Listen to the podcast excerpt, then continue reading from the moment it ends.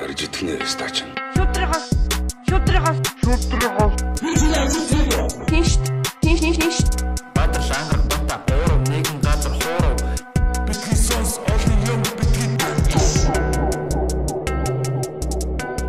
За сайн байцгаана уу бити сонсогчдоо та бүхэнд бити сонс подкастын бас нэгэн дугаар хүрэх гэж байна. За энэ бол одоо 61 дахь дугаар дээр бидэд хүрсэн байна. За тэгээ өнөөдрийн дугаар юугаараа онцлог вэ гэхээр а манай зочин маань дэлхийн бас нөгөө өнцгөөс холбогдож байгаа буюу одоо Скандинавийн Скандин Скандинав Скандинав Скандинав Скандинавийн хоогоос холбогдож байна. Тэгээд а Шведээс манай инх саруулах холбогдсон байна. За инх саруулахыг та бүхэн бас сонсч ирсэн баг те. А нохоо чаргаар бас хойд туул руу уралдсан одоо уралдаанд оролцож бас нэлийн дээгүр байр эзэлж исэн хүн байгаа.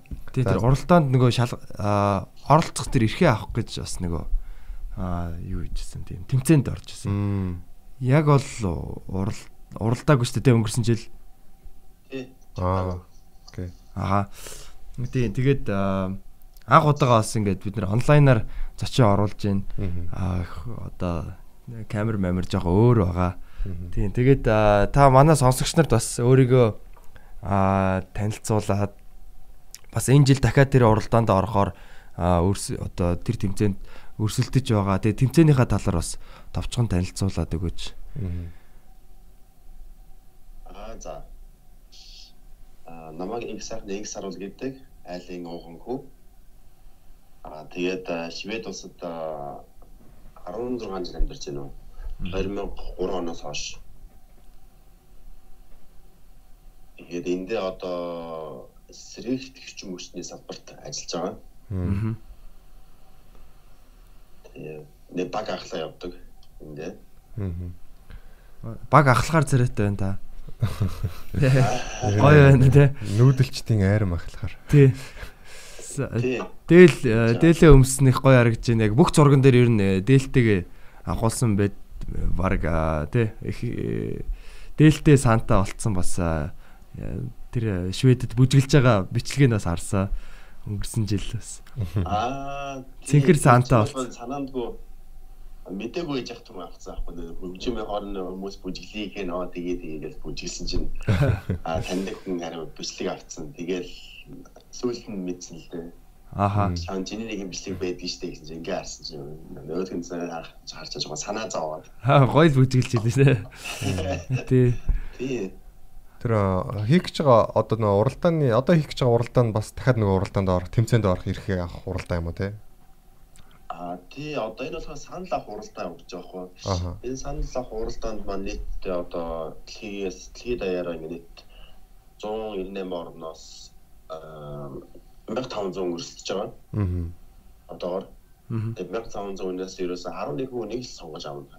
11 бүс хуваагдсан байгаа байхгүй. Нэг бүсээс нэг хүн. Тэгээд бүстэй хамгийн их санал авсан хүнийг энэ аа, нохоо жарганы аялалдаа авч явдаг байхгүй. юу? Тэгэхээр нийт 11 хүн л оролдох юм ба шүү дээ тий. Тий. Аа. Эцсийн тулгаанд те. А та бол Скандинавын бүсээс гэж явах уу эсвэл Тий. Европоос? Болохоор аа, хойд Европын Скандинавын бүс- бүсээс оролцсон. Гэхдээ яг хойд Европын бүс юм бил. Яг Скандинав бас биш. Хойд Европын бас нэг 5 орн. Скандинав ч юм болохоор 4 орн байгаа шүү дээ. Аа миний ахыхын өрсөж байгаа нь болохоор 5 орноос явж байгаа. Яг хойд Европын бүсээс. Аа. А тэгээд энэ тэмцээнд одоо хойд Европ бэх Европын бүсэдээ Монгол хүн ороод тэгээд бас ингээд өрсөлдөж ийн гэхээр бас их сонирхолтой байна л да. А манай Мон Тий. Монголын орсон тийм бас бүс байгаа юу? А Монголынх байгаа. World гэдэг бүсдэр болохоор Монгол Монгол Монгол хүмүүс орж байгаа. Тэр нь гэхдээ яг Монголоос орлож байгаа хүмүүс санал авах боломж маш муутай яагаад вэ гэхээр одоо энэ энэтхэг улс чинь одоо ямар хүнтэй байлээ тий. Энэтхэг улсын хүмүүстэй өрсөлдөн, Пакистантай өрсөлдөн гэл тэгэхээр чинь тэднес чинь 60 70 сая, дээрээс нь энэтхэг чинь тэрбум 300 сая хүнтэй гэдэг тэгэхээр чинь манай Монгол улсаас нь 400 дахин их хүнтэй орноос өрсөлдөөж нь Монгол улсаас орох юм гарах магадлал маш муутай. Ааха. Э, Тэрнээс нэг Батцуур гэж залуу залуу байгаа. Мгм. Бас нэг ихч Монгол ихч Америкаас өрсөлдөж байгаа шиг байсан те Америкийн бүсээс. Тэгээ Америкийн бүсээс хоёр Монгол гэж өрсөлдөж байгаа. Өө за за. Жоо харамсалтай л да ягаад хоёр хүн нэг бүсээс үргэлжлэдэг байгаа. Тэр нь а тэр аль нэг аль нэг нь их санал авсан л одоо гарч ирнэ гэсэн үг байхгүй юу? Аа. Тэгэхээр тэр нь жоохон харамсалтай. Уул нь Монгол хүмүүс өрсөлдөхгүйгээр Монгол хүмүүс нь гадаад хүмүүстэй өрсөлдсөн бол тий. Тий. Аа. Яг зөв. Аа тэгээд аа ер нь энэ энэ уралдаанд аа, чаргаар аа, нохоо чаргаар одоо хойд туйлд уралдана гэсэн шүү дээ тий. Энэ уралдаанд оролцох нь ер нь ягаад ийм чухал байгаа юм бэ? Таны хувьд бас яг энэ уралдаанд орохын тулд ийм их санал цуглуулаа тий. Аа ингэж байгаа нь яг ямар ач холбогдолтой юм бэ? А ер нь бол ач холбогдлын хувьд бол маш их байгаа. Яагаад вэ гэхээр одоо яг гоо бүр ингээд эрт- эртний зүйлээс ингээд яриад үзэхэд одоогоор ахна аялаад 12 жил болж байна. 2006 оноос хойш энэ аялаад эхэлсэн. Тэгээд яг энэ аялал аялж явах хугацаанд энэ байгаль эвдлэхээ тийм одоо дэлхийн өөрчлөлтийг аюух өөрийнх нь нүдээр ингээд харагдаж байгаа байхгүй юу? Маш их уураш, маш их одоо одоо гал төмөр ингээд үеийн үед ингээд гараад эхэлсэн. Аа. Тэгээ энэ өөрчлөлтийг өдөрөө хараад ингээд явсны хувьд ингээд ер нь мага бид нар ингээд одоо ер нь хайлах цаг нь болсон юм байна ингээд түрүү жилээ яг энэ ураагаар тий бид бүгд ингээд ихтлэхийг хайрлаа гэдэг ураагаар ингээд энэ хойд толд энэ урлаганд орохыг зор- зориод. Хамгийн гол нь ягаад орчих юм бол юунд ашигтай вэ гэхээр энд одоо дэлхийн бүх орны хүмүүс оролцдог. А төрөөсөн хүмүүсийг төрөөхөн ингээд орцоо төрүүлчих юм бол энэ урлагад хөссөн үсээгүй дэлхийн бүх одоо орны хүмүүстэй ингээд бас чих тавин сонсоод энэ хүн яагаад төрүүлж юм те ингээд хүмүүсийн анхаарал төх өртдөг байхгүй юу. Аа. Тэгээ энэ оролцож байгаа хүмүүс дандаа ингээд э, тийм экстрем аялал хийдэг тийм маш идэвхтэй байдаг тийм хүмүүс байгаа. Олны танил муу өөрийнх нь өөртөө нутагтаа ч юм уу. Энэ оролцох нь өөрөө маш их одоо тэр хүмүүст одоо олон хүмүүст таниулж харуулах. Тий анхаарлыг хандуулах нь шүү дээ. Аа яг тийм. Аа. Тэгээд оруулах шалтгаан болсон байгаа.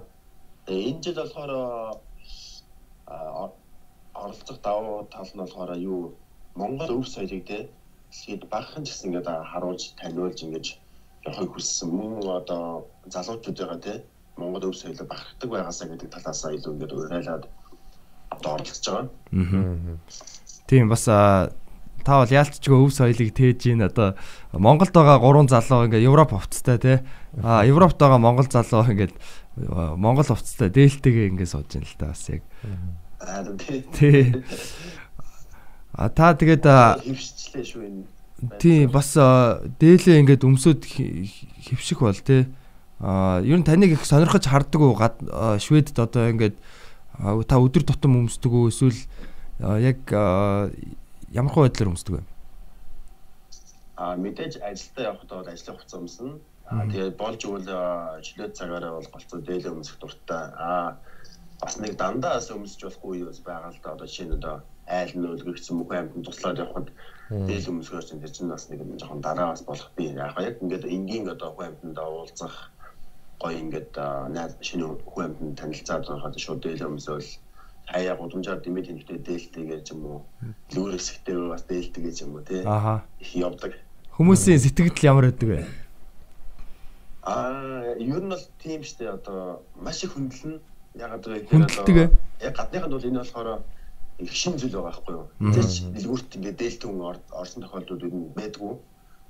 Тэгээд чи хүмүүс нь хулагч нар нь одоо шууд амар урайлахнаар өгтөж аваад одоо хамт зураг авахулдаг ч юм уу. Эсвэл чи хаанах вэ ингээд танилцаад илүү их манай Монголын үүх дүүх соёлыг ингэж асуудаг. Аха. Мөн одоо ингээд ингээд зүгээр ингээд хоолны газар ингээд очиод ингээд те энэ ямар гоё хоол ингээд хоолнд орох гэдэг эмгүү хоолоор дайлдаг ч юм уу те. Өөх. Тийм гарч ирдэг байна. Аха. Э гэхдээ яг энэ бол бас дандаа бол биш л те мэдээж ховорхон тохиолдлууд. А жирийн хувцастай ингээд байхад бол хизээж тийм тохиол гарахгүй шүү дээ. Хинч дамаа тоохгүй. Бусад л яг бусад хүмүүсийн адил юу харагддаг. Аа ер нь давуу тал бас их байна бас. Яалтчгүй онцлог дэлхийд одоо бас яг ер нь ховор штэ тий дээл хувцас бол бас.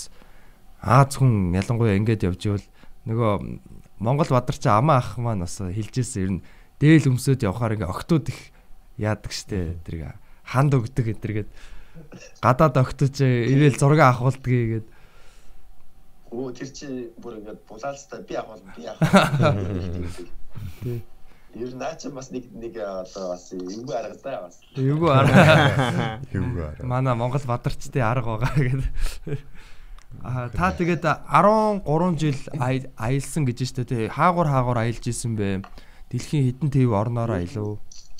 А ер нь Европын орнуудыг бүгдийг дуусгацсан. Ингээл Ислам, Айсланд тэгэл Азийн бас нэг 10-аад орноор аялсан байгаа. Азийн, Тайланд, Вьетнам, Сингапур, Хятад, Солонгос, Япон аа тэгээд Австрали руу аялаг байгаа. Тэгээд Европоос болохоор дундад Азаар байсан аялсан байх. Одоо Казахстан, Кыргызстан, Узбекистан, Тажикстан, Грек гэдэг энэ тэр улсуудаар аялсан. Европоор тэр чигээр нь аялсан байгаа. Английн улсуудаараас аялсан. Аа. Тэгэд олон улсуудаар аялж байхад яг хамгийн гоё хоол ундтай одоо орн нь аль аль бүсээр байх юм? Ер нь Франц ер нь их надад таалагддаг шүү дээ. Хоолоор бол яалчгүй тэр одоо соус, Франц соус тэр одоо хоолны тэр боловсрол тэр маш өндөр хөгжсөн орн гэж боддتي. Одоо юм бидэж Итали бас их дайжгүй. Германы одоо чинь одоо гурлан идэх юм бас их амттай. Аа. Аа Тэгээд тэр олон орноор бас ингээд аялаад явж явах тэр нь а танд одоо юу бодогддог байсан бэ? Одоо ер нь яг энэ 13 жил аялс аялснараа та яг юу олж авсан бэ ер нь? Одоо 13 жилийн өмнө болохоор зүгээр одоо тэр газрыг үзье. Одоо тэр одоо чухам гадаадыг аюух аюух илүү ингээд одоо дуртай ингээд үздэг байсан. Одоо болохоор эсрэг ингээд энэ аялснараа нэгд өөрийгөө аюух олсон гэж боддог. Илүү одоо өөрийнх нь юу хүсдэг вэ гэдгийг илүү хань мэдсэн. Мөн одоо одоо ингээд аялаа явахдаа ингээд тэр тухайн орноос одоо соёл заншлыг ингээд суралцж явна. Юугаараа онцлогтой юм те. А дээрэс нь одоо энэ орноос Монголд одоо хэрэгжүүлээд авчих юм юу вэ гэдгийг маш их тийм одоо жиг тавьж явдаг байгаа. Аа Таны одоо яг анзаарснаар Монгол хүмүүсийн хамгийн одоо зан одоо төлөвийн тий одоо нийтлэг зан арын шин ч юм уу тэр зан хийж байгаа үйлдэлүүдийн хамгийн давуу талтай үйлдэлүүд нь юу байдаг вэ? Бас хүмүүсээс одоо гадны орнуудаас суралцмаар байгаа талууд нь юу байна вэ? Аа Монгол хүний хамгийн гой давуу тал нь болох Монгол хүмүүс аюу гой сэтгэлтэй. Мм тэр нь үсэг лээ. Одоо тэр нь одоо юу гэсэн үг вэ? Маш нэг гой уриалгатнаар хүлээж авдаг. Ер нь бол нэг сайн үндэ маш сайн одоо тэгээд одоо халамжтай гэх юм одоо монгол хүмүүс бол илүү нэг зүрх сэтгэлтэй. Гадных нь бол болохоор жоохон ерөнхийдөө нэг жоохон өдөө хөндөө болсод байдаг. Багасаа их бие даацсан болоод тэр үед юм уу? А яг гадных давуу тал нь их юм бол одоо тийм одоо илүү нөрмгийн илүү чөлөөтэй их дураараа тиймэрхүү хүмүүс. Одоо яг гадныхны хамгийн бас даваа авчтай зүйл нь болохоор юу тийм мундаг одоо одоо зөв зөвлийн төлөө дуурч чаддаг хүмүүсийг л санагддаг шүү дээ. Аа. Ялангуяа Европыг хэлж гинүү та эсвэл Аз Европ руу аль аль нөө? Аа Европыг. Аха. Аз юу нэр манай Монголд ойролцоодоо тийм нэг цэвэр ичимдхийн дээ нэг тийм дууч зөөтөө. Тий. Юу нэг тиймэрхүү. Аа. Аа та нөгөө яг түрүү аялж байхад ингэж хийсэн гэж штэ зарим орноос за энийг л Монголдоо одоо хэрэгжүүлэх юмдээ Монгол хүмүүст одоо өгөх юмсан гэж хэлсэн. Аа тэр нь юу юу байсан бол яг ямар орноос те ямар зан чанар?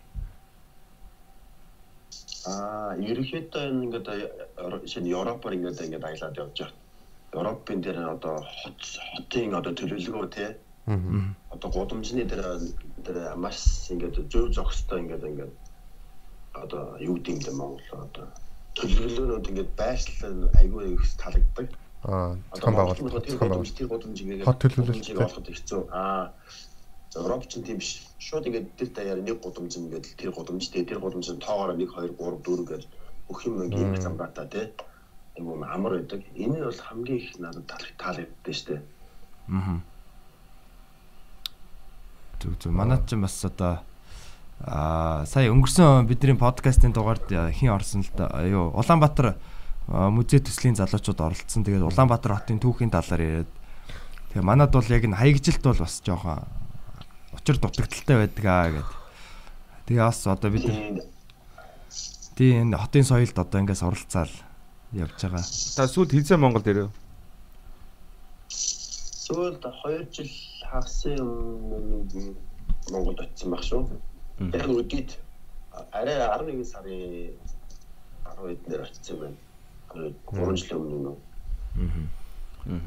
Ямар санагдсан бэ? Тэгээ Монгол аа, гоё гэтээ эхний өдөр айгүйх даарсан тэгээд бас хоолоо хоосож одоо нэг жоохон Утаатай байсан. очоод жоохон өвдсөн л лөө. Гуушиг өдөр чинь амар өвддөг юм байлээ. цочирддаг болтой. ийм юм ийм шууд эмэндээ орд юм байлээ шүү дээ шууд. Тий. 7 хоног.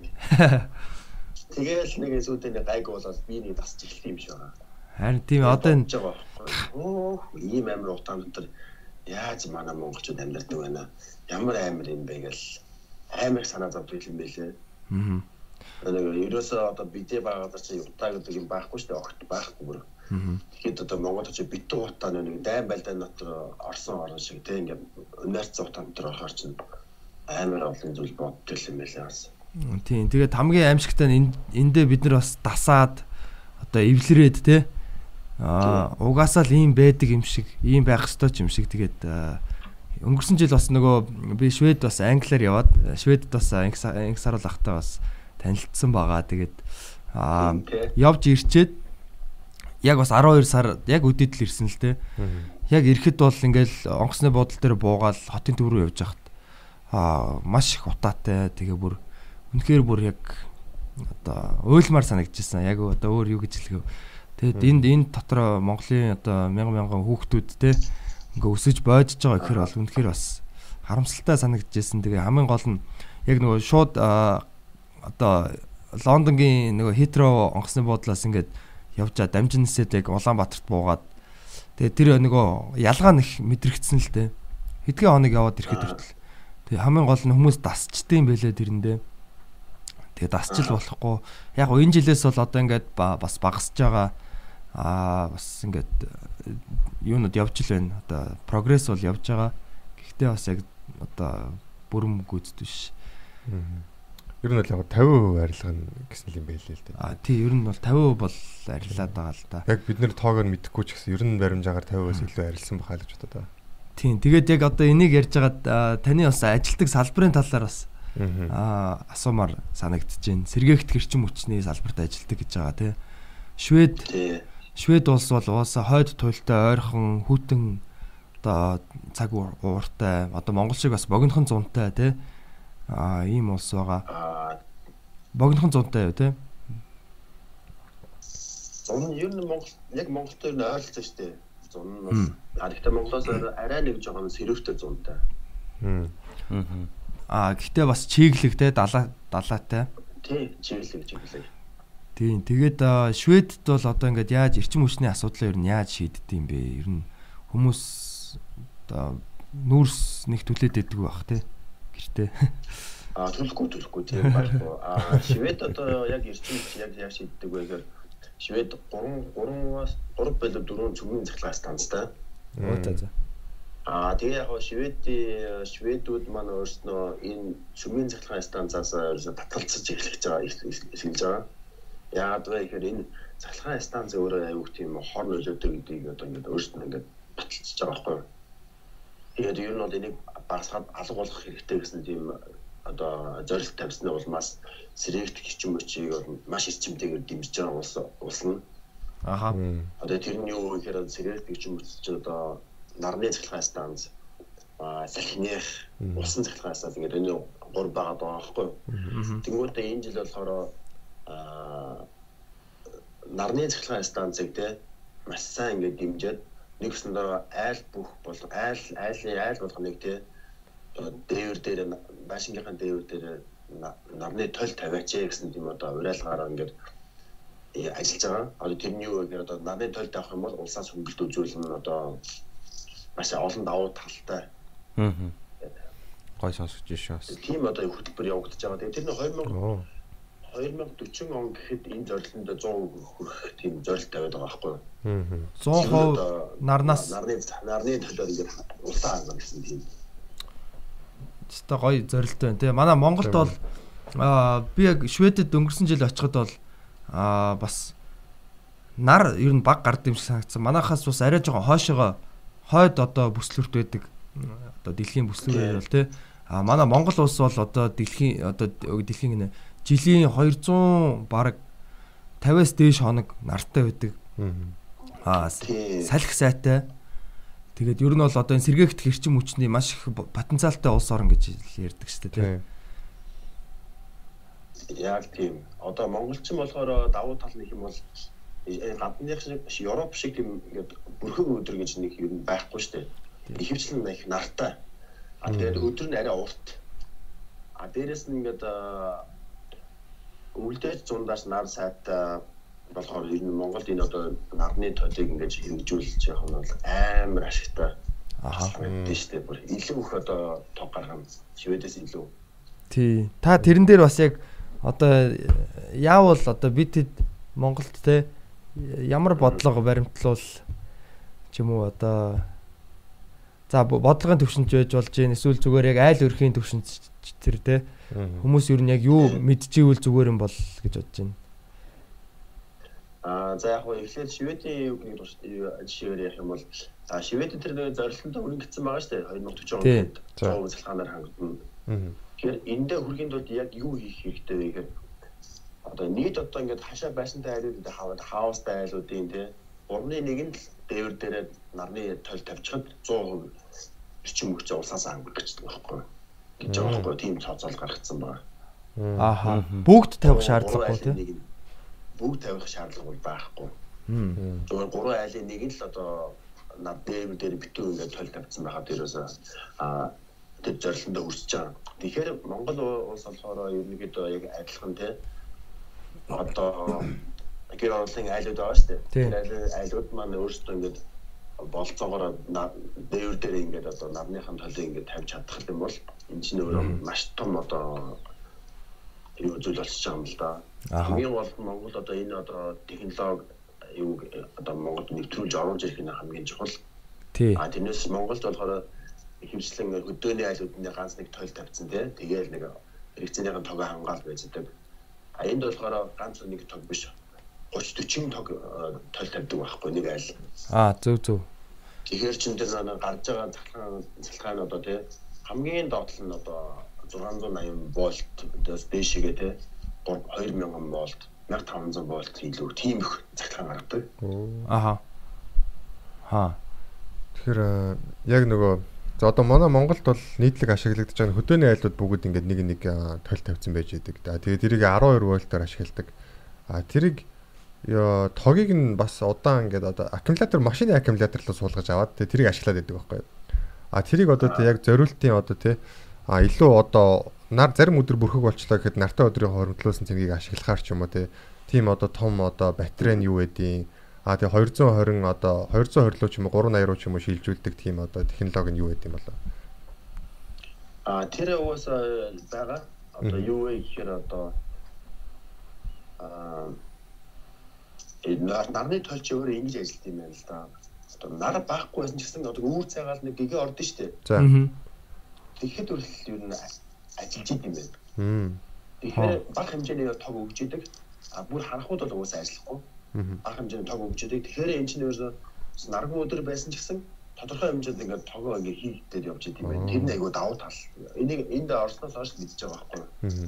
А дээрэс нь эдгээр өөрсдөө тэр цаанаас зориултын том зай байдгийг макинбетер биш юм маш том ингээд зай.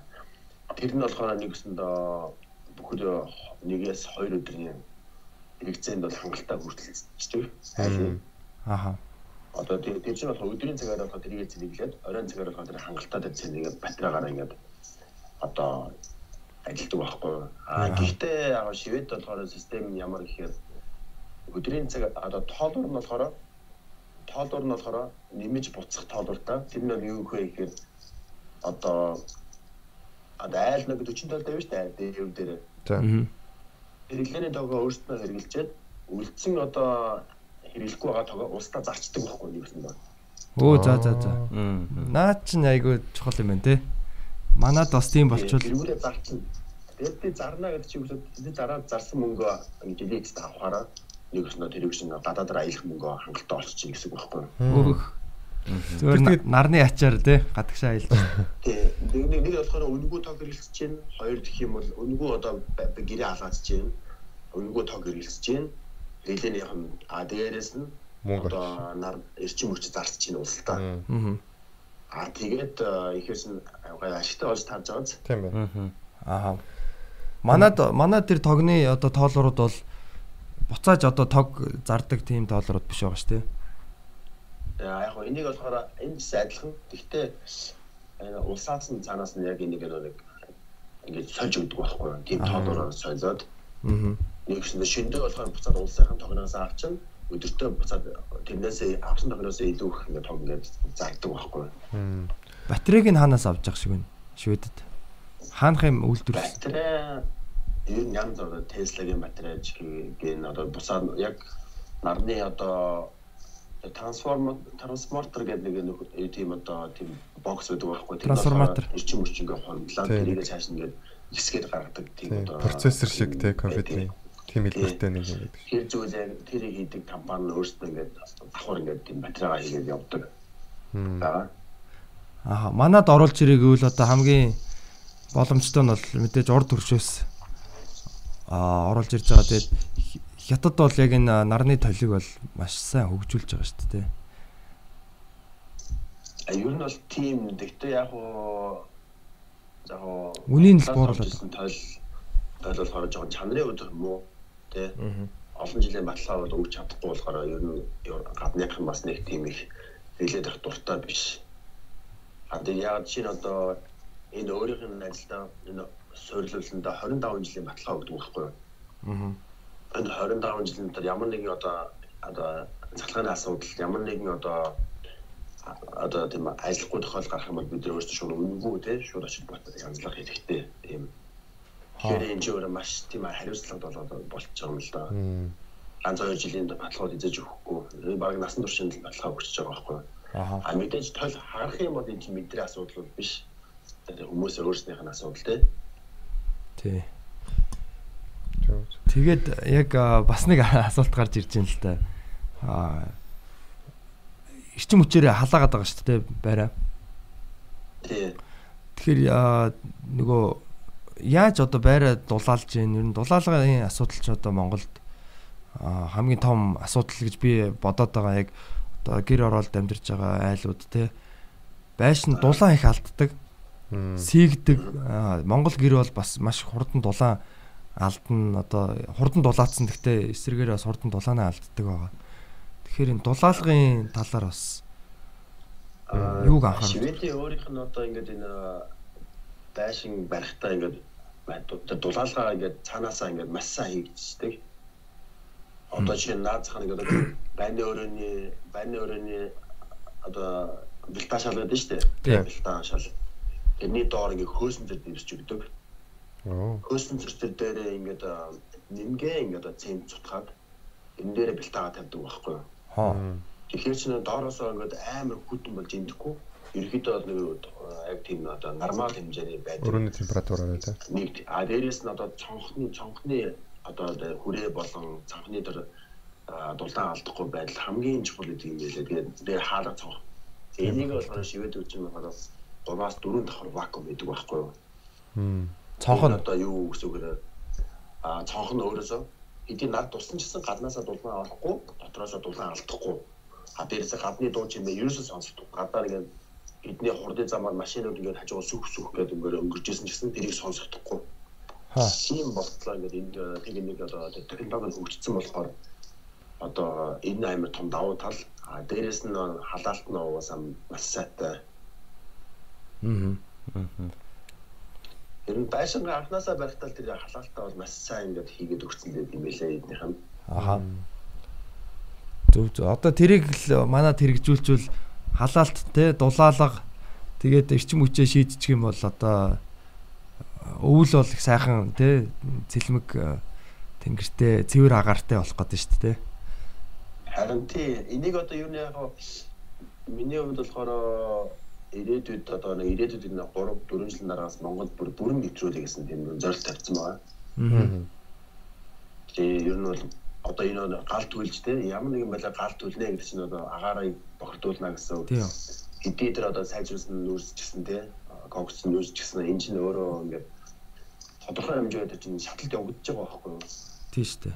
тэгээ дээрэс нь бид нар одоо мод мод ихлээр гал ихлээр мод төлж байгаа дараад нь одоо энэ бүх ингээд галыг асаадаг тийм модоос модноос ихлээр цаас модноос ихлээр энэ чи өөрөө ямар модыг ингээд Монголд ингээд модыг устгад устганд оруулж байна тийм манай монголчууд ч модоо тарьдгүй хүмүүс шүү дээ хин Тайрдаг л хүмүүс. ингээд ав өөртөө ингээд хөрөөдөж аваад ингээд явдаг тийм болохоор инженер аюух тийм одоо Монголын одоо байгалийн технологийн байдлыг маш их аргадуулж байгаа. Дээрээс нь шаталтай өгч байгаа. Шаталтай өгнө гэж чинь маш их хог хог хаягдал гаргаж байгаа. Одоо тэр шаталтанд одоо нүүрс бол гарна шүү дээ. Нүүрс биш. Үнс үнсийг хайж яана гэдэг чинь маш их та агаар орчин тий шороо газар шороо хөрсийг бохирдуулж ийн гэсэн үг. Тэрүүгээр бид нэр өөрсдөө ингээд амьсгалж ийн гэсэн үг тий. Тэгэхээр ер нь шат шатанд бол айгүй буруу зүйл байгаа юм л та. Тий. Тэр тал дээр бол хамтарч ажиллахад бэлэн байна. Аа би өөрөө дараа жилээс тий аа өөрөө бас энэ яг пассив хаусгээ судлаад байгаа. Ба- аа, Тий одоо сайн дулаалгатай. Аа, Дулаалгыг бол маш сайн шийдсэн. Тэгээд юу одоо эрчим хүчний зарцуултыг бол 90% бууруулдаг гэж байгаа. Ер нь. Тийм шүү дээ. Тийм. Тэгэхээр ерөөсөө 10% эрчим хүчээр ингээд амьдраад тийм ерөөсөө л дулаахан. Дулаан алдахгүй.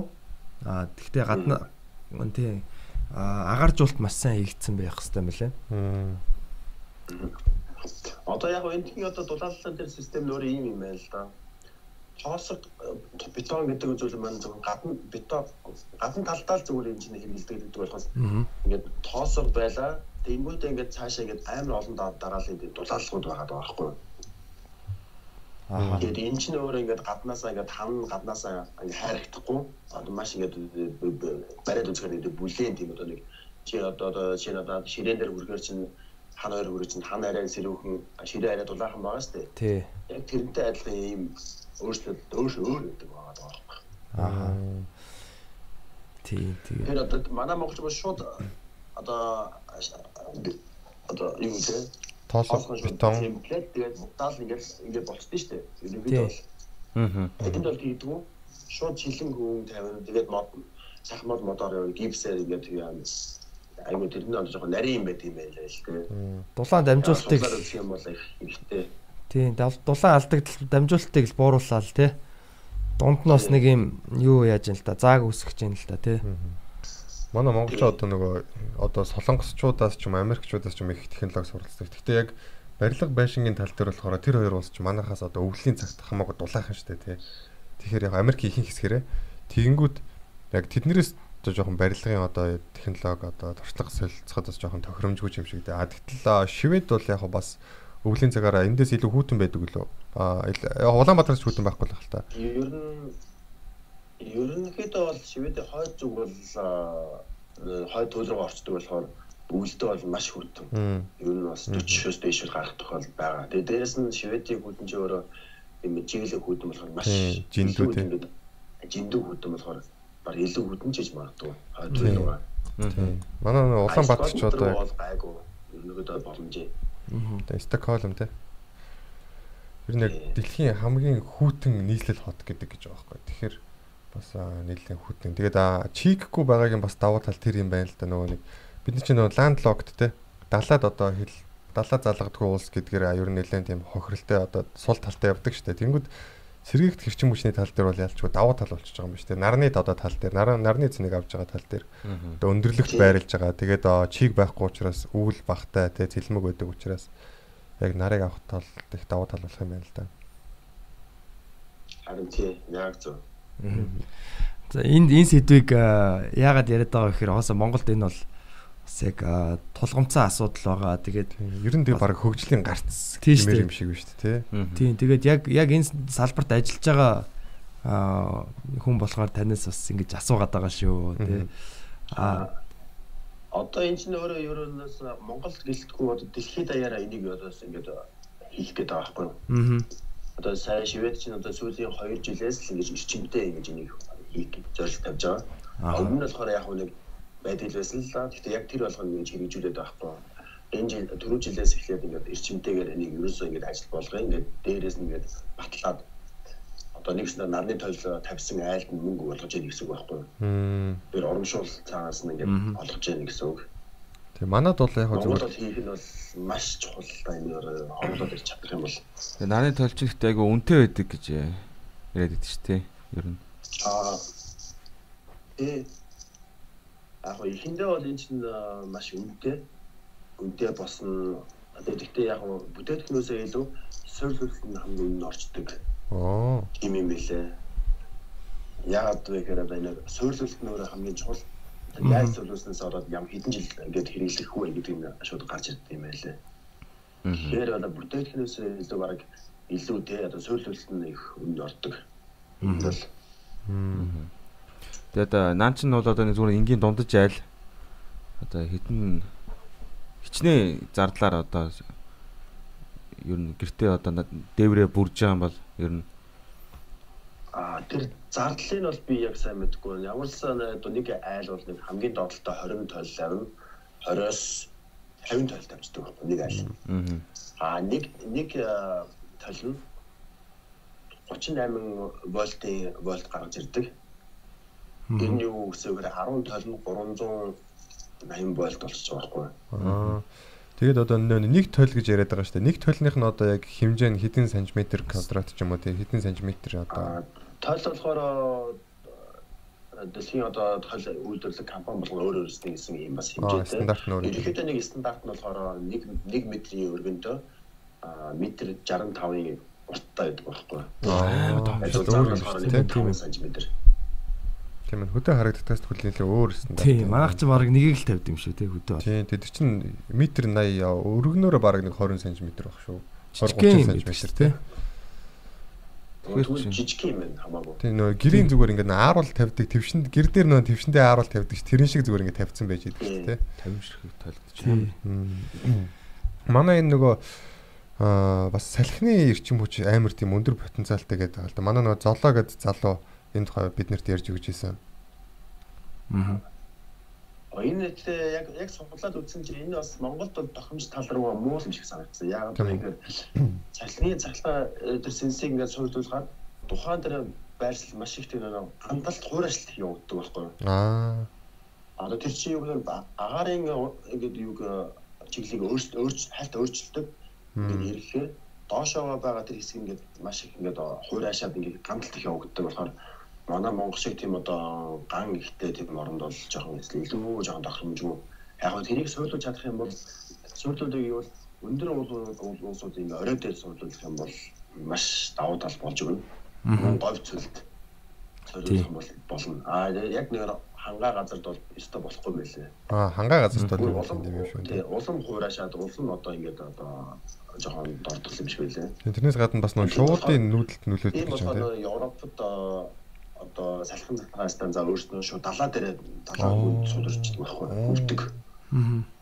Тэгээ тэрэн дээр ингээд далаа дээр усан дээр ингээд тэр залхаа нэргээ Йоо, сайн Мэр хэлэм. За тэгээд а, таны юу одоо оролдож байгаа уралдааны талаар бас ярив. Аа за. Тий. Одоо нөгөө Facebook дээр яваад байгаа шүү дээ. Тий санал цоглуулад. Тийм. Тэр нь одоо хэд хоногийн дараа дуусах вэ?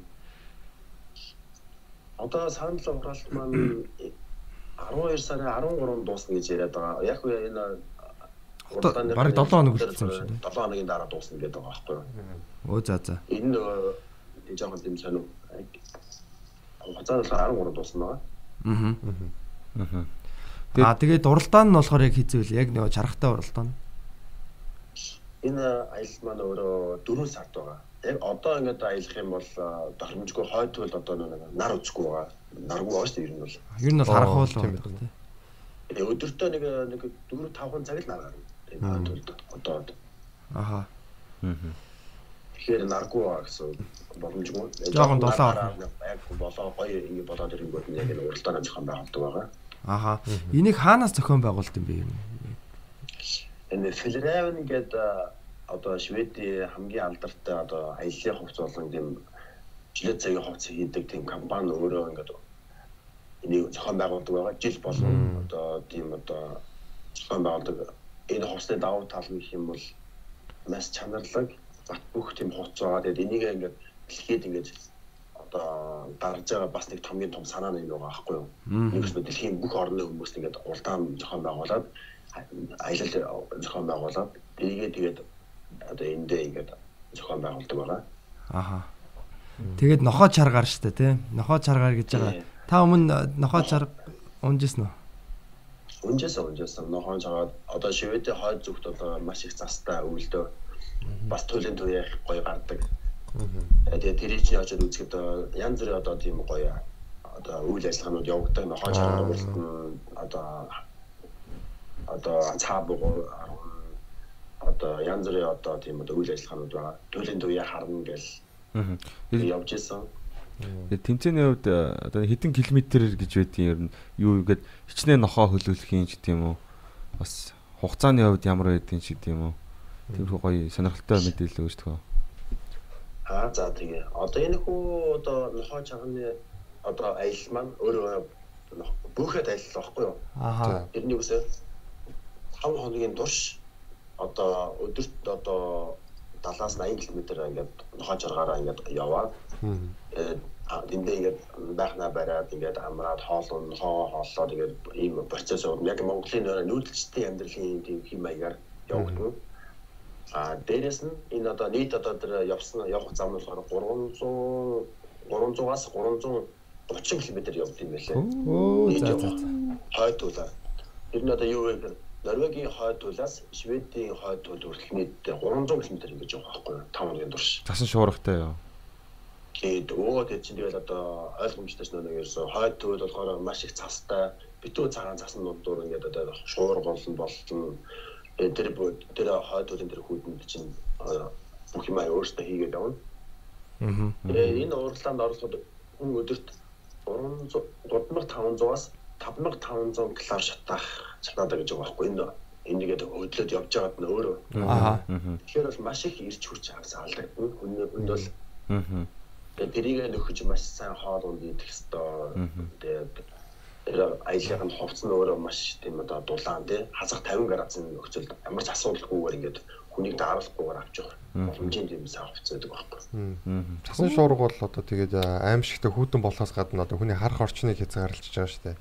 Тэгэхээр одоо энэ бол яг аялагчдын амь насанд одоо ч юм уу эрсдэлтэй одоо юм гэж ойлгож болох уу?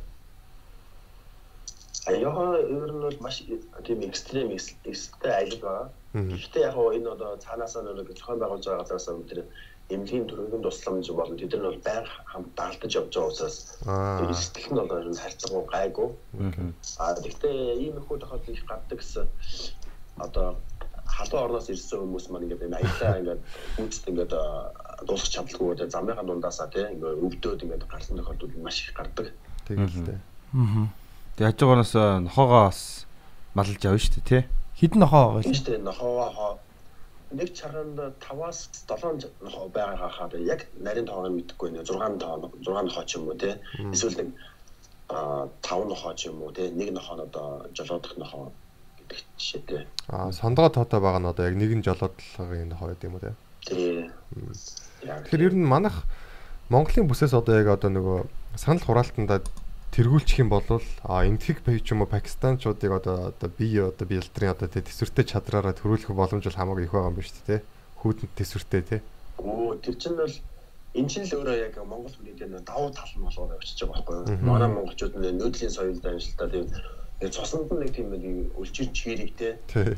тийм юм бол байгаад байгаа байхгүй? Одоо чинь одоо бусад одоо олон орноор ингээд олон газараар ингээд гадаад хүмүүстэй аялаад аялаа явж байхад эдгээр их бэрэг одоо өглөө босчоод их даарад ингээд одоо өвлийн үтэнд одоо даарад ингээд жижигчээд ингээд зогсчдаг бол бид нар чинь болохоор шууд хамаагүй голын чинь усын чинь шууд өсөж ороод биесээ сэргийжүүлж гараад ирдэг. Эдгээр чинь тэхгүй шүү дээ нь бол. Маш тийм бэрэг хүмүүс ер нь ихэд бол. Хаа. Тэгээд одоо тантай өрсөлдөж байгаа чинь а, яг энэ хойд Европын бүсд бол энэтхэг хүн өрсөлдөж илээ те. Ер нь нэг одоо одоо яг шинээр тэр хүмүүс маань одоо өчтөрөөс гарч ирсэн байгаа. Өчтөр 1600 хүний савлалтай байж байгаа маш эрчимтэйгээр өдөрт бараг 4500 хүний савлаа гарч ирээд шууд хоёрт орчиж байгаа байхгүй юу? Яа. Өдөртөө шүү дээ. аа та хэдэд явж байгаа одоо? Ах нь одоо нэгт явж байгаа. 26 мянган хүний саналаар нийлүүлж байгаа. Аха. Баяр хүргэе. Тэгэхээр одоо манай яг энэ подкастыг сонсож байгаа залуучууд заавалчгүй яг одоо саналаа өгөөрэй яг энэ манай энэ видеоны доотлолт подкастын тайлбар хэсгээр нь холбоосуудыг оруулаад өг- өгье. Яг одоо марталгүй ороо саналаа өгөөрэй. Тэгээд дээрэс нь бас гэр бүлийнхнийгаа найз нөхдөйгаа саналыг бас өгүүлээрэй те. Аа. Тэгээ шеэр хийгээрэй. Гол Facebook Дэлхийн дээр. энтгчүүдэд пойлдуулаарай харуулах. Тий. Түр түрүү жил бас э, маш ойрхон байсан шүү дээ тий. Монголчууд бас нэлээд шеэрлсэн, нэлээд санал өгсөн. Тэгээд хүн ам ихтэй уус орондоо өсөлтнөгдөж бас э, тийм амар юм биш юм шиг байна тий. Саналаар өрсөлдөнө гэдэг те. Тэгээ нэгд болохоор хүн ам өрсөлдөөнтэй орноос оролцоод хэцүү. Хоёр дахь юм бол яг одоо яг одоо ми ингэ процессээ тэгээд Аз хүн болохоор одоо Монгол хүн болохоор тэгээд жоохон цагаан хүмүүс чинь бусад одоо харийн хүмүүсийг одоо харуудаг ч юм уу цагаан Аз хүмүүс жоохон гадуурхдаг байхгүй ерөөдөө бол Аа. Тийм болохоор энэ гадаад хүн одоо хаус Аз хүн оролцож байгаа гэдэг үсээ аяг жоохон дургу байдаг. Аа. Дээрээс нь нэг ах нь болоо нэг оролцтой бүр нэг Монгол хувцас өмсөд Монгол талбай төрийн алтан цайд талбайгаа ингээ барьчихсан тий. Өөрөөр хэл дээр гарцсан зургаа барьсан болохоор тавьсан болохоор хараад олон гадаадууд хараад игдүүц тийм байл л да шүү. Хоорондоо ярьдаг. Тэдүүсийн ингээд одоо фэйсбүүкээр болохоор би тийм залуу орж илээ. Тэдүүсээ гар тэрийг гаргаж болохгүй юм шиг гэсэн тийм ярианууд төрөө жилд маш их явагдаж ирсэн. Энэ жил ерөөсөө хараагүй байгаа. Аа. Та түрүү ер нь бол түрүү жилийн шал хожигдсан шалтгаан маань өөрөө тийм нэг үндэсний тэр жоохон тийм расист үзлийг ер нь бол гаргацсан байхгүй юу? Аа. Хаанхууд? Европод уу? Одоо яг тэр төрөлтэй төрөлтэй Европ төрүүлсэн одоо хүүхэн маань өөрөө одоо бидний дээр энэ Аз хүн орлоо Монгол хүн орох чинь шүү энийг гаргаж болохгүй юм шүү гэдэг тийм одоо бүх одоо өөрсдийнх нь дээр телевиз болон тий радиогоор ингэ цацсан байхгүй? Хөө за. Тим болсон бүр. Тийм тийм тийм Аа, болоод тэнгүүдээ шууд тэр чинь 10 минутанд 10 мянган хүний саналыг авч чадаад байгаа байхгүй шууд авч байгаа байхгүй. Аа. 10 минут биш 2 мянган хүний. Тэнгүүдээ тэр өдөр чинь шууд надаас би ах надад төрүүлж байгаа явж байгаа 50 50 байжсэн чинь шууд 2 мянган санал 10 минутанд аваад шууд төрүүлээл миний урд гарч байгаа байхгүй. Тэгээ сүүлийн ерөөсөө 3 4 хоногт төрүүлээл ингээд төрүүлсэн. Тэгээд өнөөдөр Монгол хүний гаргаж болохгүй гэсэн тэр нэг мессежийг маш сайн өгч чадсан байлээ. Аа. Тэгээд дийлсэн шүү дээ тэгэл. Аа. Яг та хожигдсан тэгээд шударгаал оролцсон. Хэдэн саналын зөрүүгээр ялагдсан бэлээ? Яг 1000 гаруй, яг 1000 гаруй саналын саналын зөрүү. Оо, жоохон Тэр бүсгүй мөр 34 мянган хүний саналаар тий. Йоо, жоохон. Би болохоор 28 24 13 22 биш 32 800 57 оны саналаар очсон. Тэгээ нөгөө хүмүүс нь нохоо чарганда явсан уу? Явсан, явсан. Яваад аа тэгээ яваад ирсэн үү? Баяр мэдээж бас цэцэг өгөөд бас ингэ манай Монгол улсыг тийм маа Чингисийн монголчуудыг төрүүлсэнд одоо баярлаа гэж хэлсэн өөр одоо юу шиг. Таач бас. Тий. Одоо бид нар бас одоо зөрүүлээд бас жагаа одоо ямар штэ үзэл гаргая. Тэр нь ихтэй яг гоо мэдээж одоо хүнийг гадуурхах нь ашийн те. А бид нар бас гоё нэгнийгаа дэмжиад бас яг энэ бүсүүдэд бас ингээд төрүүлээд явбал тэгээ дээрэс нь бас тэр би энэтхэг хүнд бол үнэхээр санаа зовж байна. Бас тэр хүний эрүүл мэндэд бас тэ нэг энэтхэг хүнийг ч гэсэн одоо хойд туйл руу явуулаад яах вэ? Тэ хичнээн итгэжсэн тий. Бас халуун бүсийн хүнийг бас тэгээд одоо дааруулад яах вэ гэд бас а, бүгдээ нэг саруул ахтаа саналаа өгөө. Нэг хүний амнаас эргэжж магадгүй шүү. Энтгийг цаас орохоор баахан хүүхдийн гэсэн шүү дээ. Тий. Тий тэгээд бас ихтэй тэгэн л дээ яалчгүй одоо Европт нэг Монгол хүн ингээл яагаад тахарч бас тий. Игдүүн хөрөх хөрөхөөс аргагүй л дээ. Европчууд нь Азууд болон Азууд маш тийм сонир хүмүүс байдаг байхгүй юу? Содон. Аа.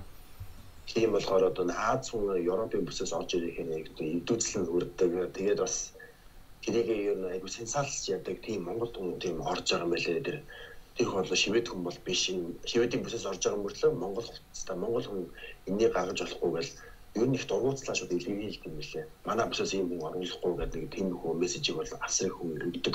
Ааха. Тэрүүгээр одоо аюуг санал авдаг. Одоо тэрнээс ш одоо шинэ урд нь одоо энэ бүсэд ордог байхад хамгийн дээд нь 12 мянган өрийн санал авдаг байсан байгаа байхгүй юу? Аа. Та бүр энэ тэмцээнийг бүр итгэжүүлсэн байна шүү дээ. Босхын өндөрсөн. хамгийн дээд нь шүү дээ. Түүхэн дээрээс тэр 12 мянгаас дээш гарч байгаас нэг байхгүй нэр 3 4 мянга 3 4 мянган хүний самбаар төрүүлжсэн одоо.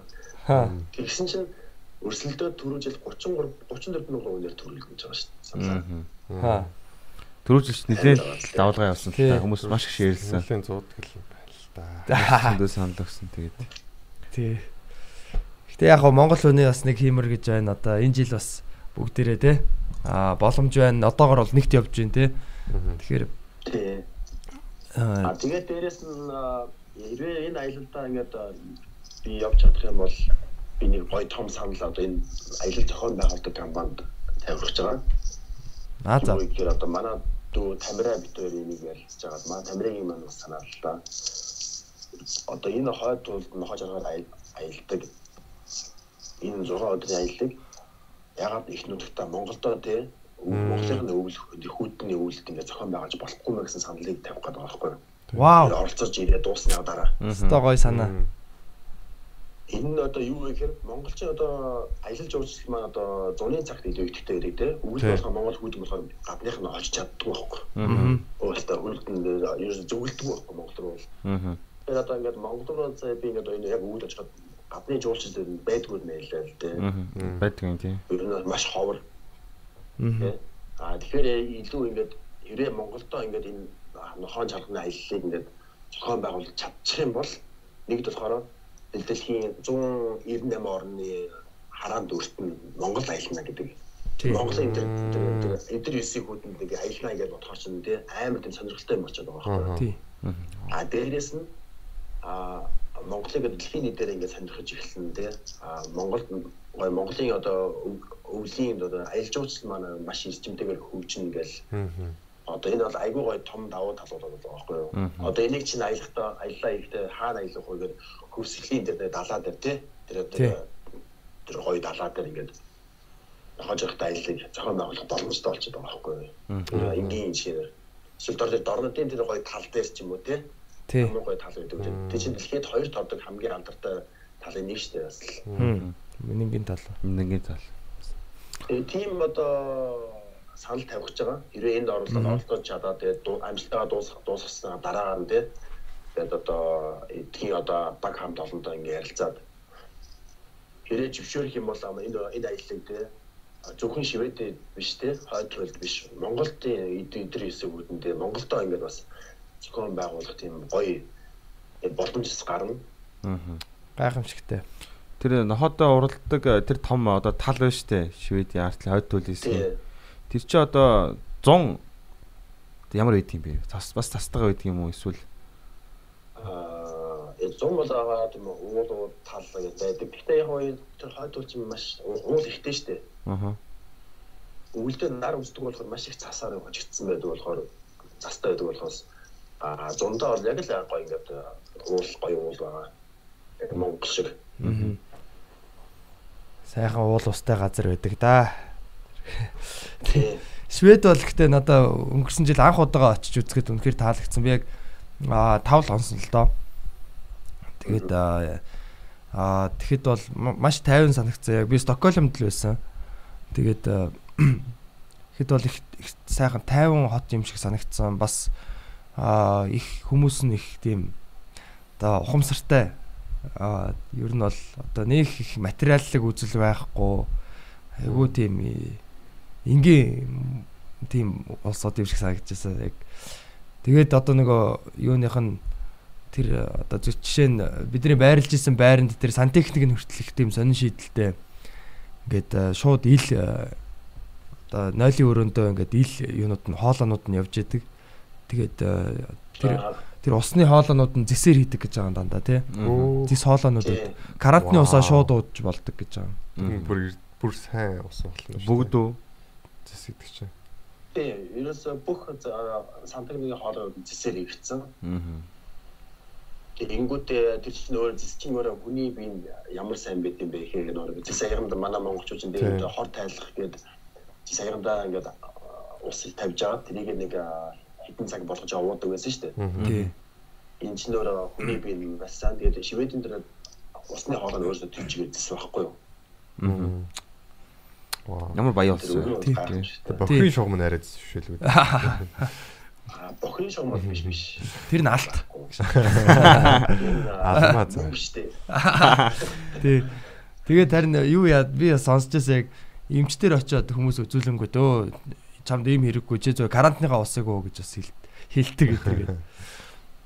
Тий яг наад чи өнөө одоо анхцэн одоо шивэд ирээд жоох халуурч малуураад өвдөж мөдөл эмнэлэгт орд очдөг байхгүй. Аха. Энэ ч юм уу тийм ч ажиллаж хийж чадахгүй нэхэр зөв зүгээр чи ингээд карантин усаа сайн ингээд байн гоожаа тэгэхээр ингээд чи зүгээр зүгээр болно. Бүр ингээд чи ингээд 7 хоногийн дараа халуур халуур халуур халуураад байгаа байдал чинь 7 хоногийн дараа зогсохгүй байх юм бол хүрээд ирээрээ гэж байгаа байхгүй юу? Аа. Тэгээд 7 хоног халуураад ирээд байх юм тийм үстэй. Тий, тий. Ойлгомжтой шүү дээ. Аха. Тэгээд Тэгээд карантинаас нь им гоожж идэг нэс тээ.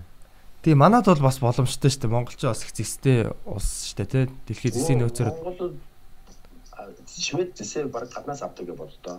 Баг Монголоос авдаг байж ч магадгүй. тийм үү. Тэгэхэд Швед орн Сантагийн хоолоогоо ингээд тий зэсээр хийж ийн гэж боддоо. Манай Монголд бүрэн боломжтой юу тэр Оросоос, Хятадаас янз бүрийн хоол авах өөртөө хийгээд бүтээгдэхэд тэр улсдаа зүгээр хийх хэрэгтэй байдаг байхгүй. Тий. Энэ зүгээр. Цэвэр бохор те. Гэхдээ цэвэр бохор гинэ. Одоо халуун ут нь усан те. Таарны ус мус нэрэ зис биш үстэй тий. Парч Аа шаардлага. тийм байгаа дээ. Тийм үү?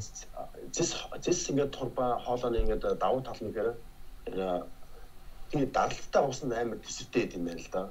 Энэ задрахгүй одоо задрахгүй байдаг. маш уян хатан Зэвэрхгүй те. Аа. зэвэрдэггүй гэсэн маш давуу талуудтай. Аха. Тий. Одоо аа, Шведэд ер нь манай монголчууд хэр их байна? Ер нь аа, бас Одоо Швед а 100000 гаруй монголууд байгаа хаа. ааха. Миний мэдхийн бичиг баримттай монголчуудыг 7 8000 байгаа гэж сонсч байсан. Тэгвэл баг 20 20 мянга гарч байгаа шүү дээ. Ааха. Бас магадгүй хоо бас түнж тоолж чадахгүй шүү яг үндэ бол тий. Тий, яг бүх сүшээний ресторануудаар ороод тоолвол нэг бодиттой тоо гарах бах тий. Жок, жок. Гэтэ ихэнх аа, манайхан ч нөгөө сүшээний рестораны бизнесийг бол Шведэд одоо хатгацсан байдаг юм байлээ. Би тэгэж сонссон. Тэгээд очиод нүдэрээ ч үзсэн. Тий. А- Амаараа ч идлээ л дээ. Монгол хүний гараас сүши бол идсээ.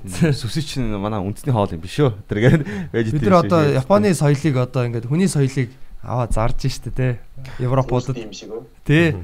Инээцээ яг Монгол суши гэдэг гараад ирсэн юм байна. тий. Эцэг ахта манай монголчууд дээр юусэн нэг загас идэл ингээд суши идэл өгчлээ. Тэгээд монгол суши гэж байгаад байдаг шүү дээ. Тэгэхээр сайн талтай. Тгшуулсан. Тий. Манай монголчууд маань ингээд аа өөрсдөө ингээд хүний нутагт одоо ингээд бүгд ингээд аа, үйл ажиллагаа яв ажиллуулад ингээд ингээд бүгдээрээ гоё амжилттай явж байгаа өөрөө ингээд аягүй бас баяршуул баяр баярлууштай. Тэр хүмүүс маань ингээд ажиллаулаад байх юм бол ирээдүйд Монголын одоо гэсэн тодорхой хэмжээ нөлөөлж байгаа шүү дээ бас. Тий штэ. Бид чинь дандаа шивэдтэй мөнгө хадгалаад байхгүй Монголдоо бас юм аа ингээд явуулж байгаа гэдэг нь маш сайн тал та. Одоо яг Улаанбаатар хотын төвд а, ICC Tower гэдэг а, том барилга баригдсан байгаа. Тэрний яг доор Stockholm Sushi гэд бас нээсэн бэлээ. Монгол хүмүүс Тийм үү? нээсэн бах тийм. Би ихтэй орж үзээгүй. Гэтэ Stockholm Sushi гэд а, хаягтай байсан. Би бол Мон- Шведэд байсан монголчууд л ирж нээсэн бах гэж бодож байгаа. Тийм л ах л та. Магадгүй байх шүү. Тийм магадгүй. Нь магадгүй. Японы соёлыг Шведэд түгээгээд тэгээд Монголдо авчирсан мэт Швед нэртэй тий. Тий бас л гайхалтай. Тв тв дамжуулна тий. Аа тэгээд одоо таны одоо цаашдын төлөвлөгөө юу байна? Одоо аа энэ тэмцээндээ бас мэдээж оролцъё те амжилт гаргая гэж явж байгаа. Аа тэгээд бас яг одоо Монгол залуучуудаа ч гэсэн ер нь урайлж хэлэхээр ер нь одоо та өөрөө юу төлөвлөж байгаа вэ? Залуучууд манаас яавал ямар байгаасэ гэж бас одоо өөрийнхөө зүгээс бодож байна. Амар ер- ерөнхий юм асуучлаа. Аа зүгээр зүгээр. Аа ямар ч юуны төрөнд бол энэ уралдаанд бол мэдээж амжилттайгаар ингээд оролцоог маш их хүсэж байгаа. Аа, Хамгийн гол зүйл нь болохоор өөрөө Монгол өвөр соёлыг дэлхийд харуулах те дээрээс нь Монгол залуучуудыг те өв өв соёлоор бахархдаг байгаасаа гэсэн том мессеж өгөх гээд байгаа байхгүй юу. Тий. Тэр нь ягаад заавал дээлтэй юм бэ гэхээр хүмүүс асуудаг л даа. Чи ягаад юу юм заавал дээлтэй аялдаг ягаад дээлийг юмсэд ингээд аюу олон хүмүүс надаас асуудаг. Болохгүй юм шиг. Гол- зүйл маань болохоор юу одоо одоогоос нэг 3 4 жилийн өмнөөс ч юм уу те Монгол хүмүүс дээлийг ер нь баяр ёслоор өмсдөг те эсвэл хөдөөнийх нь өмсдөг. Ер нь тийм маягтай байсан шүү дээ Тий. залуучууд нь өмсөж жоохон дургу. Аа сүүлийн ер нь 3 жилээс маш эрчимтэйгээр тийм манай монголчууд дээлээрээ хангардаг болсон. Аа. Аа энэ юу гэхээр ер нь бол энэ өгөхөд байгаа мессеж нь өөрөө юу вэ гэхээр бид нар гадны брэндийг гадны зүйлийг ингэж дурлан шунгаад ингэж хамаг мөнгө төгрөгөөр өрөхөөсөө илүү тийм тийм дотоодынхаа нийт ингээд бүтээгдэхүүндээ илүү мөнгө зарцуул дотоодынхаа гадныхаа өөрсдөө өв соёлоор ингэж бахархаж яваасаа гэдэг мессежийг Монгол залуучуудад өгөх гээд байгаа байхгүй нэгт яагаад энийг өгж байгаа вэ гэхээр урд нь одоо анх нь одоо энэ компани ажиллахаас өмнө Шведийн брендинг дэлгүүрүүдэд ажилладаг байсан. H&M, Zara а ингээд одоо энэ брэндүүдэд ажилладаг байсан. Энэ брэндүүдэд ажилладаг байхад хүмүүс маань те ямар хэмжээгээр ингээд хувцстай тэр брэндүүд ингээд ойчлож ингээд тэр хувцсыг авч ийн. Ингээд тэрийг өдрөлгөн харахаар боддсон юм байна л да. Манай Монголд бас ингэж авдаг болоосаа Монголын хувцсыг Монголын одоо бүтээгдэхүүнийг Тий. Тэгээд ер нь бол бид ингээд те өөрийн өөрсдийн гэсэн бас тийм давуу талтай байгаа. Энийг ер нь бусад бас харуулж авах хэрэгтэй юм байна гэдэг ойлгосны үндсэн дээр ингээд те Монгол дээлтэй илүү их ингэж явдаг болсон байхгүй. А тэрнээс өмнө болохоор би чинь тийм илүү их нэг дизайн сонирхдаг байсан. Загвар их сонирхдаг байсан. Хаана л гоё брэнд гарна хувц гарна тэрийг авч өмсдөг. Айгу их мөнгө нь хувцсанд их мөнгө өрдөг байсан. Аа. Одоо тэгээ Монгол дээлээ өмсдөг болсноос хойш ер нь бол мөнгө өрхөөр юм болцсон шүү дээ. Сүүлийн 4 5 жил би бараг хувц аваагүй. Тэгээ дээлээ голцоо өмсөөл ингээл явж байгаа. Өөрөө энэ чинь өөрөө маш их эдийн засагт маш их хэмнэл гарч байгаа. Дээрээс нь ингээд нэг минимал болцож байгаа байхгүй юу? Гадаадаар аялахдаа дээлээ өмсчин халуун цантах мэд дээлээ тайлчин тэгэл болоо. Дээгүүрээ яг нэг нэмгэн күртэг аваад авчин. Тэгээд л болоо өөр янз бүр юм аваад а чи бүхэн чамдаа мөндан чирээд яваад ах шаардлага бол бараг байхгүй болчихж байгаа. Бид нар нэрээ ингэсэн шүү дээ. Монгол залуучуудаа ер нь энэ өөрийнхөө өв соёлыг гоё тийм орчин үеийн нөхцөл байдал нийцүүлээд гоё ингээд хэрэгэлдэг байгаасаа гэдэг үгнээсээ тий Тий. одоо уриалаад байгаа байхгүй юу. Тэгээд дээрээс нь гадныхан тий одоо Монгол өв соёл гэж бас монголчууд ингэж бас өөрсдөө гэсэн юм юм дэс заншилтай шүү гэдгийг бас харуулах гэж ингэж юу нь яваад байгаамаа бас цаан санаа нь бол Маш том санаа тий. Тэгэхээр манайхан бас одоо одоо говь ноолуурын дэлгүүр тий Европоор ингээд нээгдээд Европын улс болгон томоохон хот болгонд одоо төв гудамжин дээр нь бас байдаг болмоор байна. Брендинг дэлгүүрүүд дээр нь тий Монголын одоо бахархал улсын ноолуурын дэлгүүр аа баймаар байна бас тий тий тэрийг ач гэсэн бид нэр бахархаж одоо өмсчимээр тий байгаа байхгүй. Тэгээд өнгөрсөн жил бас аа манай эдрээс одоо бид гурав Нью-Йоркийн төв одоо талбай аа Times Square дээр дээлтэй юу яг Крисмсийн орой очдөг аахгүй юу? Гурлаа. аа Тий, тэгсэн чи бүр тэнцээ бүр үзмэр болоод бид чи баг цаг гаруй хүмүүстэй зураг авахулсан шүү дээ. тэгж байгаа зү. Тий, юу хаанаас ирсэн юм нөгөө юунуудаа иж хиддэнгүүд вэ? Бараг л та нар чи одоо яг нөгөө wizardууд шиг хараг- харагдаж байна гэл. Үлгэрийн юм шиг харагдаж байна гэл. Зарим хүмүүс нь бүр мэд Монгол гэж мэдээд лээ. Оо, three cans mans гэдэг гэл те. Гурван хаан ирчиж Тий. гэдэг хүндлээ те. Шал өөр харьцаж байгаа юм чинь те. Тий, тэгээд дээрээс нь одоо нэг нэг ахын сахал хүрдэг байхгүй юу? Аха. Аха. Тэр дээл өмсөд сахалтаа ингэж явахаар их сүртэй харагдсан юм аа. Шууд нэг Чингис хааныг санагдуулдаг гинэ. Хм. Чи Чингис хаан мөн үү гэж шууд нэг Мөн. Тий. Ой, WhatsApp Чингис хаан наашир зураг авахуулъя хоёлаа гэж тий. Би чамд авахуулъя л да. Чи хаан сан би надад энэ дээлээ гэж надад зарчих гэж шууд тэгдэг. Хөөх. Тэгээд би ингээд зааж болохгүй энэ миний хувцас гэнэ. Би чанаас өмнөдөө авъя гэдэг ч юм уу. Тиймэрхүү нөхцөлтэй Өө, за. тавьдаг. Аа. Тэгэл за нэг 500 доллар 1000 доллар гэдэг хад өө авъя гэж шууд тэгж байгаа юм чи. Тэгээд өнгөөгөө тоглосон би зарахгүй зарахгүй гэл. Ха. Өөрөөдөө тиймэрхүү юм болдог. Тэгээд ер нь шууд Монгол хар гэж шууд хараад ерөнхийдөө мэддэн штэ. Аа. Шууд нэг Хятад гэж зам харах. амбар шууд зам тавьж өгөөл шууд гараараа даллал. Өө сайн уу чи- Чингис хаан минь дүргээрээ. Йоо. Тэгдэг юм. Аха. Одоо бид хэд бас ер нь гадагшаага аялан тоглохдоо ер нь дандаа дээлтэй явж юм. Дээлтэй Азууд бодлоо. ер нь хэр хүлээж авд юм бэ? Азууд л гайхдаг шүү дээ. Азууд ч нэг бас тэгж өзний хувцастайгаа аялаад байдгүй. Азууд бол гайхан ямар ч Азууд мэдээ. Энэ хүн Аз хүн байна гэдэг мэдээд жоохон бас мэдлэлтэй шүү дээ мэдлэн. Тий. Ер нь бол нийтээр хүмүүс гудамжаар ингээд одоо шинэ Лондонгийн гудамжаар ингээд явж байгаа хүмүүс ингээд мэдлээ л дээ. Өдрөө өдрөө харсан хүн бол ингээд тулгаа тохиол мэдлэл явагддаг. Яг ядаргаатай боловч нэг бодлын бас нэг юм бас гоё те. Тийм Бол ингээд хүнлээд байгаа юм шиг те. Гоё мэдрэмж төрдөг байхгүй. Яг Монгол дээлтэй Азаар аялвал одоо Камбож, Мамбож ч юм уу те. Аа Монгол дээлтэй Азаар аялж үзээгүй. Вьетнам ч юм уу. Урд нь Азаар аялдаг байхдаа Монгол дээл Өмсөж хөвшөөгөө. их өмсдөггүй байсан байхгүй. Тэр чинь болохоор. Бас халууцах байх А тэгээд дээрэс нь Аазда өмсөх юм бол халуузаад илүү их жоохон хэцүү байж магадгүй. Тэрний хонд Монгол гоё өгдөн шүү дээ тий. Монгол Дан дээл ч юм уу те. гоё богинохон шорттой ч юм уу гоё тийм явуул илүү гоё болох тал гэж бодоод байна шүү дээ. Нэрээ саяхан энэ энэ жил Европоор ер нь анх удаа зунаар аялж үзлээ л дээ. Өө за за. Доошоос та байлаар халуун байт юм байлээ. Та хаашаа явсан? Дээл шиг. Сая доошоо Европоор Польш, Чех, Герман, Австри, тэгээд Швейцар, Итали, аа, Крауд тэгээд өөр ямар ямар гурван орлоо ингээд ингээд энэ орнуудаар ингээд сая хальтаа аялаж яваад. Газар дундын тэнгис рүү. Дээл амд авч яваад өмсөж явах гэсэн чи юу шатж өгөх гэж байгаа юм боли юм чигээд. Ингүүтээ яг Монгол цамцтайгаа илүү их ингээд Монгол цамцтай богинохон шорттой, усны шорттой шууд тавч өмсөж явчихж байгаа юм чинь. Тэгэхээр чинь аюу гой сэрхэн. Тий. Бас Монгол цамцтай чинь давуу талнаас их гоё юм байлээ шүү дээ. Доогоороо хийрчил чөлөөтэй ингээд салхи ингээд хинэлэн их гоё ингээд ингээд салхины ингээд юу ингээд их гоё ингээд air conditioner маш сайтай. Агаар юм байлээ ер нь бол. Аха.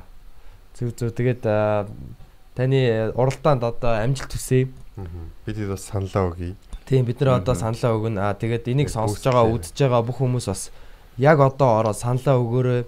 Аа линкийн аа, холбоосын яг аа, энэ доор видеоны доор оруулсан байгаа. Дахин сануулъя. Ээж рүүгээ яг одоо залгаа саналаа өг гэж хэл. Тэ аав руугаа залгаа өвөөгөөс хэрэг.